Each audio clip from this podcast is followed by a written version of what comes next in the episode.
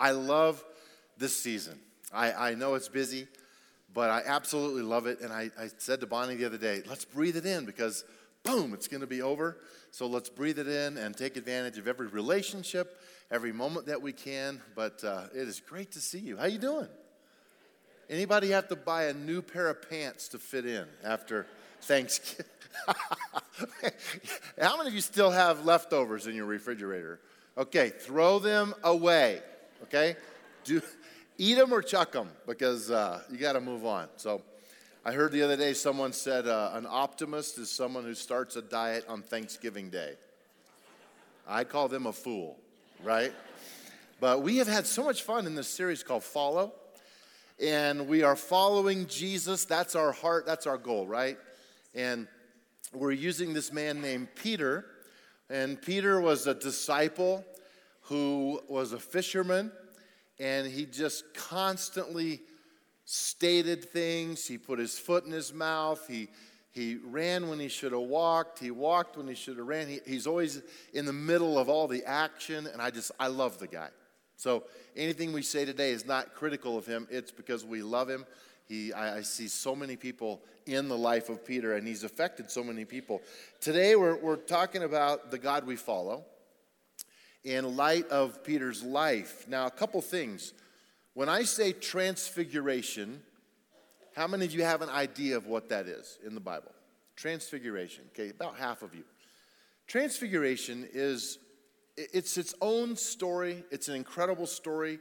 It happened one time and and let me just tell you basically what happened because we're going to read it, but I, I want you to be expecting kind of the heart of it. The transfiguration of Jesus is basically where God wanted to reveal through his Spirit that Jesus was, in fact, the Son of God while he was still in his fleshly body on the earth. And so here's what happened. Here's the short story. Jesus says to Peter and the brothers, James and John, he says, I want you guys to come with me and we're going to take a little walk up the mountain. And they do. They literally take a walk up the mountain. And Peter, James, and John start to notice something. They start to notice that Jesus starts to glow. No, I'm not kidding. He starts to glow, like his skin starts to go bright. Matter of fact, the Bible says his skin looked like it was as bright as the sun. Now that's bright. And it says that his clothing started to shimmer and go bright to the point that they could even, couldn't even hardly look at it. So they know something is up. And I can see Peter saying to James and John as the leader, you know, he's probably going, What's up with this? You know, look at him. And then they look up, and here's Moses and Elijah, who are dead.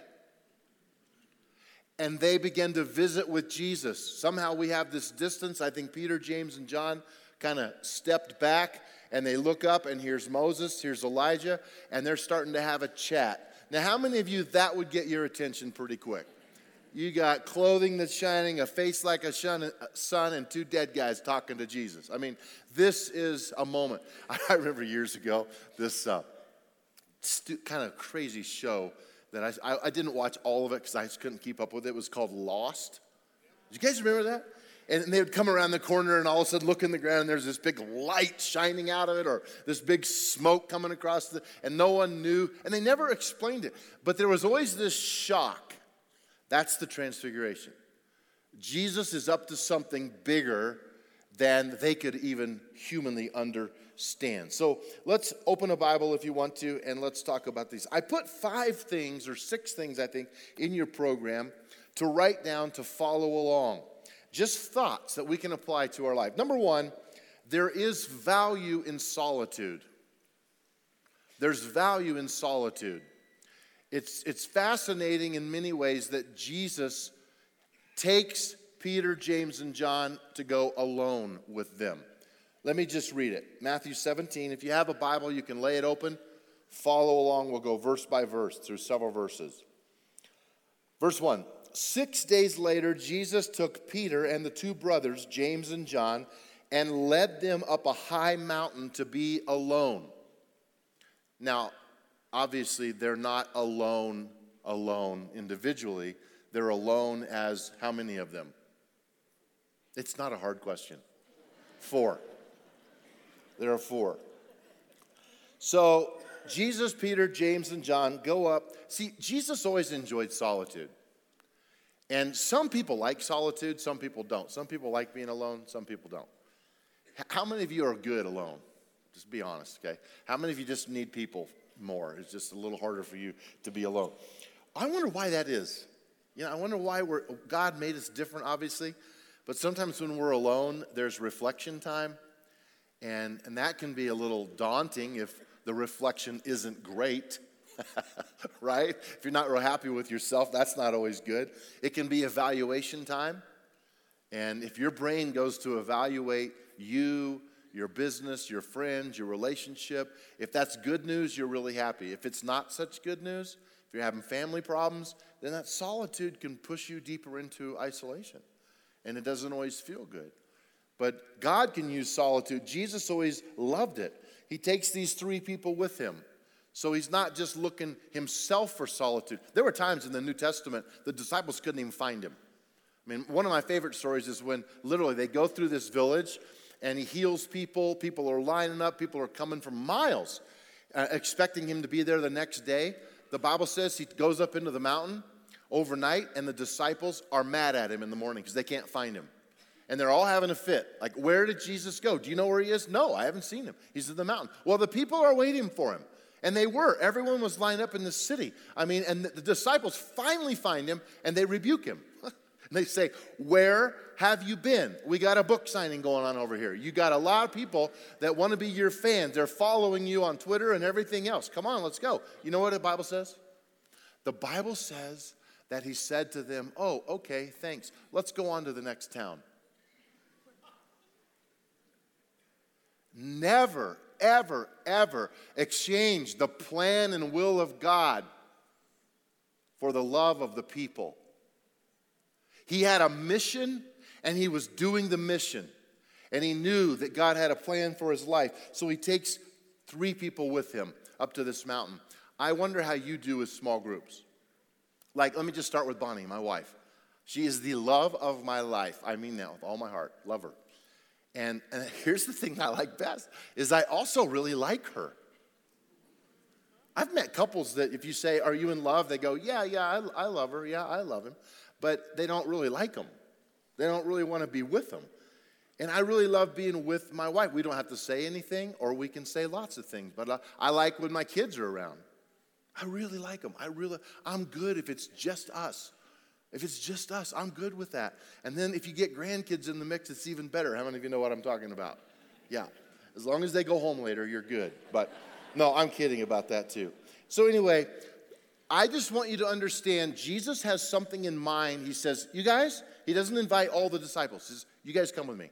And they take a hike, and all this starts to happen. Number two, the spirit realm is closer than we think. There is a spirit realm in this room right now. We just can't see it with our eyes. And it's everywhere on the earth. And I'm not going to make it spooky. But there is a battle raging for you. There is such a thing as good and evil. How many of you believe that? And without over magnifying it, this is the plan of God. This is the day and age we live in. Look at verse 2. As the men watched, Jesus' appearance was transformed so that his face shone like the sun and his clothes became as, as white as light. Suddenly, Moses and Elijah appeared and began talking with Jesus. I mean, this is just a phenomenal story. No wonder they're stepping back and taking a look. Let me answer a question that's kind of a theological issue. Why Moses? Why Elijah? Why these two guys? Well, think about it. If you've been around uh, Christianity very long, who is Moses? The law. Now, he is the essence of the law. These guys, these disciples, they were raised Jewish. They knew the law, they, they, they could quote it. And so their whole life, Moses is way up here, and boom, here's Moses, and here's why Moses is there. Jesus is the fulfillment of all of the law. It's a beautiful picture. Who's Elijah? He's a prophet, he's the dude. He's the big prophet. I mean, lots of stuff happened with Elijah. He's there because Jesus is the fulfillment of all of the prophecies. So here's this picture of the law and the prophets and the prophecies and the fulfillment, the guy who's going to fulfill all of these in just a few days when he's put on the cross and resurrected from the dead. Wow. It's a big moment. I would love to know what they were talking about. I would love to eavesdrop with that conversation of two dead guys and Jesus. I just think it would be great. I look at the spirit realm in our world. When Jesus said, Pray like this Our Father who art in the heavens, that, that first understanding of heaven is the space around us here right now. Heavens, not somewhere out there, but here, now. Then he says, Thy kingdom come. Thy will be done. Where? Earth. On earth as it is in heaven. So never underestimate what's going on. Uh, oh, it's just a coincidence. Well, I don't know.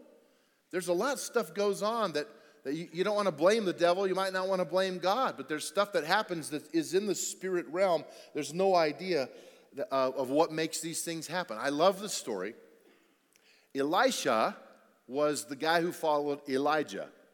And in Second Kings, there's this little story where the servant of Elisha was scared to death because the enemy was coming to their house and they were going to kill him.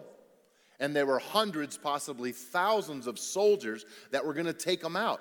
And Elisha stands up and says, Oh, it's all good. We're fine.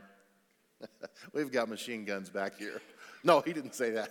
He didn't say that. He said, um, there's more on our side than, than they have as far as soldiers are concerned. And the servant's freaking out, going, uh, Hello, are you okay? Look out there. Look at all those soldiers. And, and so here's what Elisha prayed 2 Kings chapter 6, verse 16.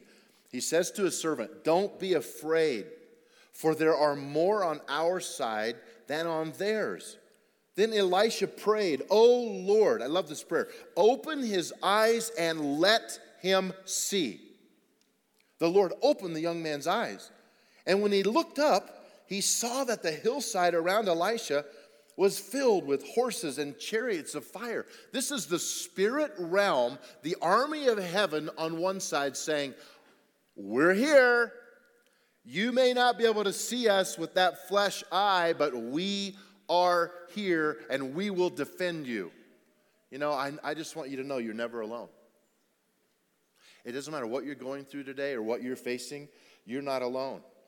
But sometimes my eyes are not opened. Sometimes I have blind spots. I, have had them recently. I just got so busy doing church, doing good stuff. Guys, this is a tough time of year. Church's counseling load goes through the roof, financial needs go through the roof. It's stressful. And people's families are in conflict and marriages are falling apart and kids are estranged from their parents. And, and all of a sudden they're trying to get together and they don't want to get together and it goes on and on. And i'm telling you if you're in any of those scenarios i'm sorry. It's hurtful. It's hard.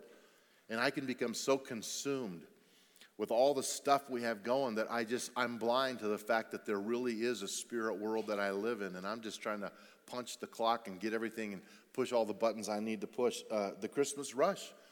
Man, just drive around, go shopping. I have a tip for you online. Get a cup of coffee, sit down with your computer, and just have a great day shopping. Family conflicts. Sorry, retailers. Go to the stores. Go to every store in Fort Collins.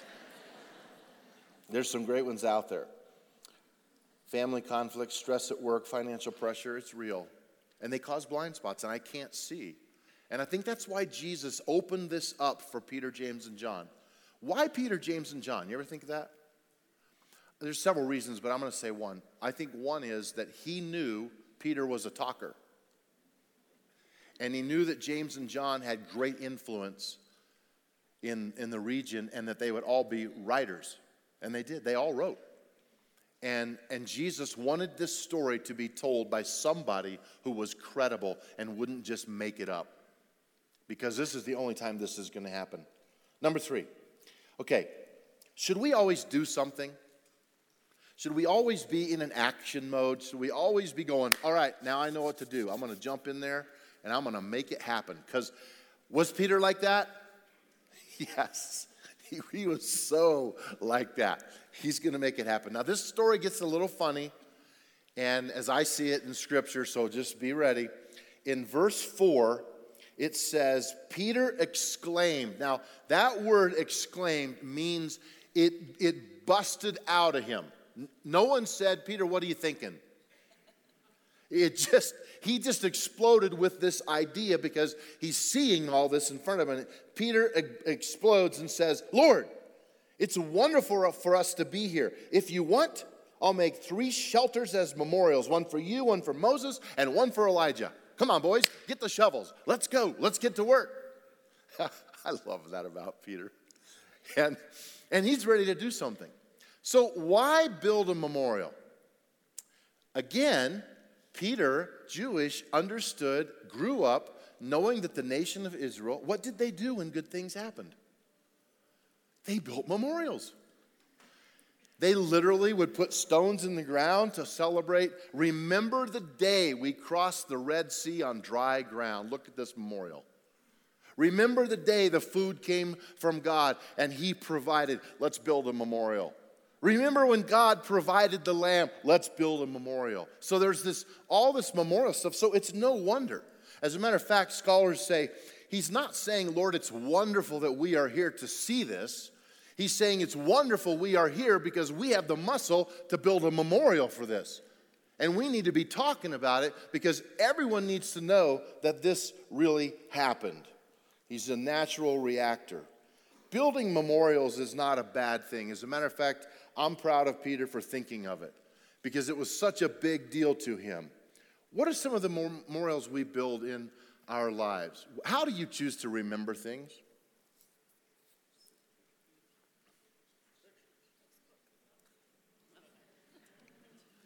How many of you have a phone with pictures on it? Okay, I'm going to really take a chance here. How many of you have a phone with thousands of pictures on it? Okay. Okay. Why? Well, because I wanted to remember that. It was such a cute moment. It's a hamburger. I know, but look at the burger. Look at how the lettuce comes off the side. Look at that tomato. I mean, that tomato's fresh. It's presentation. And pictures of everything. Picture. Oh, let me show you a picture. Can I take a nap first? Oh, here it is. Oh, no, that was the other year. Why? Because we are making memorials. We choose to remember and videos. I mean, parents, you young parents, I'm telling you, you have you have videos of your kids. When I was young, I mean, I was lucky to get up, you know, for 10 seconds. You know, a few pictures of me here and there. And, uh, but oh, man, these parents, these days you've got, man, here's the journal of pictures. This is the first month of my kid's life right here. Wow. How about cooking? Be honest with me. How many of you have some family secret recipe? Come on, raise your hand. Look at that. Look at that. Aren't you special? You have a recipe that's your family's, and it's so special when you make it. And no, can I have the recipe? No. It's our family's. We got it on Google and it's ours. Trips. How many people say, let's celebrate our, our anniversary and go to wherever? I mean, that's just a that's just a, a part of I heard of a, a, a family recently. They ha- were having their 50th year anniversary and they invited, paying for the whole thing, all their kids and grandkids on a 10 day cruise. I wanted to be adopted right there. But why would they do that? I'll tell you why. Memorial. It's, it's a milestone. 50 years, that's worth celebrating. And, and, and if you can do that, you should do that because my point is all, it's all this. Peter was trying to do that because he knew this was that big. And I'm glad he did because 2,000 years later, we're still talking about it. Number four, we must learn to listen. Now, sorry I'm laughing, but the story goes to the second phase of funny because I haven't seen God do this too many places in Scripture. So in verse 5, I just want you to notice the first line, okay? Just the first line. But even as he spoke, okay, who's speaking? Peter is speaking. Let's build these memorials and let's get this and let, even as he spoke. Does that hint to you of an interruption? So Peter is still talking, and a bright cloud overshadowed them, and a voice from the cloud said, This is my dearly loved son. I love this next line, who brings me great joy. Now, there's a dad's heart. That's a parent's soul speaking out. This is my boy. He brings me great joy. And then he says, Listen to him. Do you think he's saying, Peter, shut up? Stop talking already. I just love it. It's so fun. And the disciples were terrified. They fell face down on the ground. Peter is literally interrupted by God. And, and God is making this huge statement that this is my son. He brings me great joy. It's not about look at all the stuff he's done, look at his accomplishments, look at all this. It's just he's my son and he brings me great joy. Listen to him. Listen to him because he knows he has the words of life. How can I, how can I know when I just need to stop talking? It's not when Bonnie tells me to. It's not because she doesn't. It's, it's not when someone else, it's how do I know in my relationship with God when I can just listen, wait, be still, and I know the voice of God is really there. This is tricky because it's, it's not easy. The voice of God just, it freaked them out, to be honest with you. Peter, James, and John, what, what did they do? They, they bolted. I see them, it's like a war movie where they're just diving to the ground and shrapnel is going everywhere in, in their minds. I don't know if this was a biggest booming voice with lightning and thunder. I don't know. It just says that the voice of God came out of the sky and they were terrified, huge word, hit the ground, probably heads down, hands over the top of their head, not knowing what in the world is about to. Is this the end of the world? I mean, I think they had thoughts like that. Is, is this is the earth going to open up and swallow all of us? They were scared. But then Jesus did something that's my favorite part of this whole story. And I love the story. And it's number five the power of touch. Don't miss this. They're freaked out. They're scared. They don't know what to do. Verse 7 Then Jesus came over and touched them.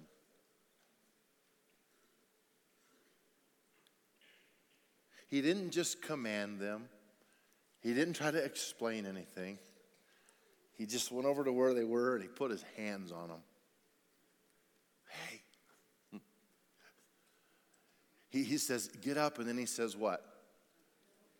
Don't be afraid. This isn't what I want for you. I, I love that point because they looked up and Moses and Elijah were gone, and now they're looking only at Jesus. And they're alone with him again. And they realize that it's all okay, all because of a touch. You know, when I get burnt out, I need that touch. Are you afraid? You probably need his touch more than him saying, Don't be afraid.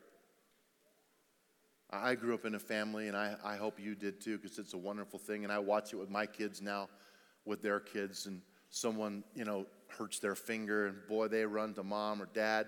Kiss it, kiss it, kiss it.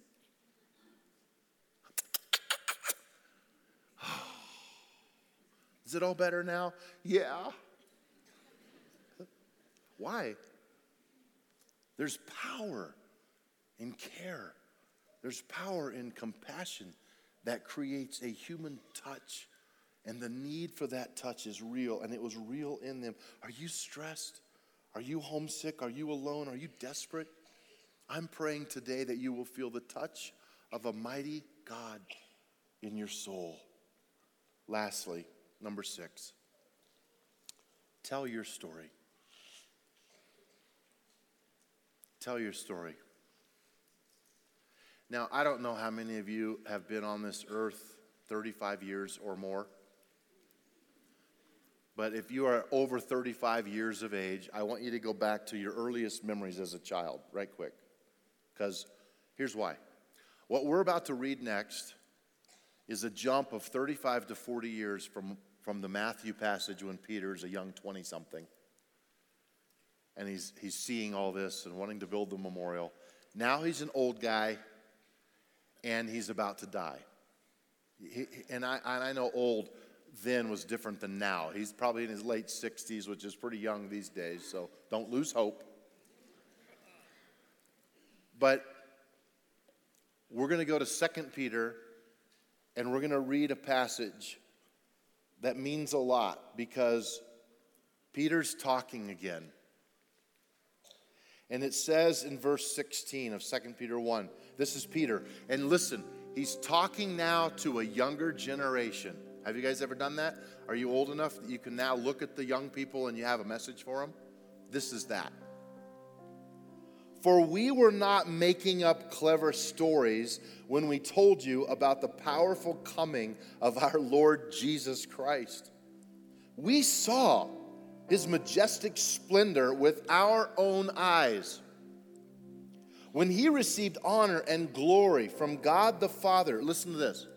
The voice from the majestic glory of God said to him, This is my dearly loved Son who brings me great joy. He never forgot those words from 35 or 40 years ago of the big booming voice that came out of the sky. And then he says, We ourselves heard that voice from heaven and we were with him on that holy mountain. Peter is looking at a young generation who is already doubting the existence of God. Some things never change. And he's looking in their eye and he's saying, I was there. This is not a cutesy story. This is not a clever post. I was there. I heard the voice of God come out of the sky. Do you believe in me? Do you trust me all these years? Let me tell you something. This is what the voice said, and it's real. And this man who walked on the earth named Jesus is, in fact, the Son of God. You guys, 2,000 years later, that still rings true to my heart, and I am so thankful that we have a testimony and a witness. That's why I'm saying to you, tell your story. And here's why your story is not done yet. And you have a powerful story. How has God redeemed you? How has God transformed your mind? How has God changed you? What is the moment in your life where you said, I'm going to follow this voice? I'm going to trust God. I'm going to believe Him. I'm not going to lose hope when other people are losing hope. What is that in you? It's the voice of God. And it's powerful and it's real. I love that little section in the, new, in the book of Acts when the blind man is healed. And all the teachers of the law pull Peter aside and they're all arguing about how could this happen?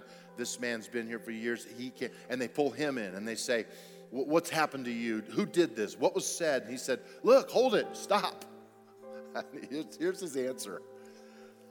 All I know is I was blind.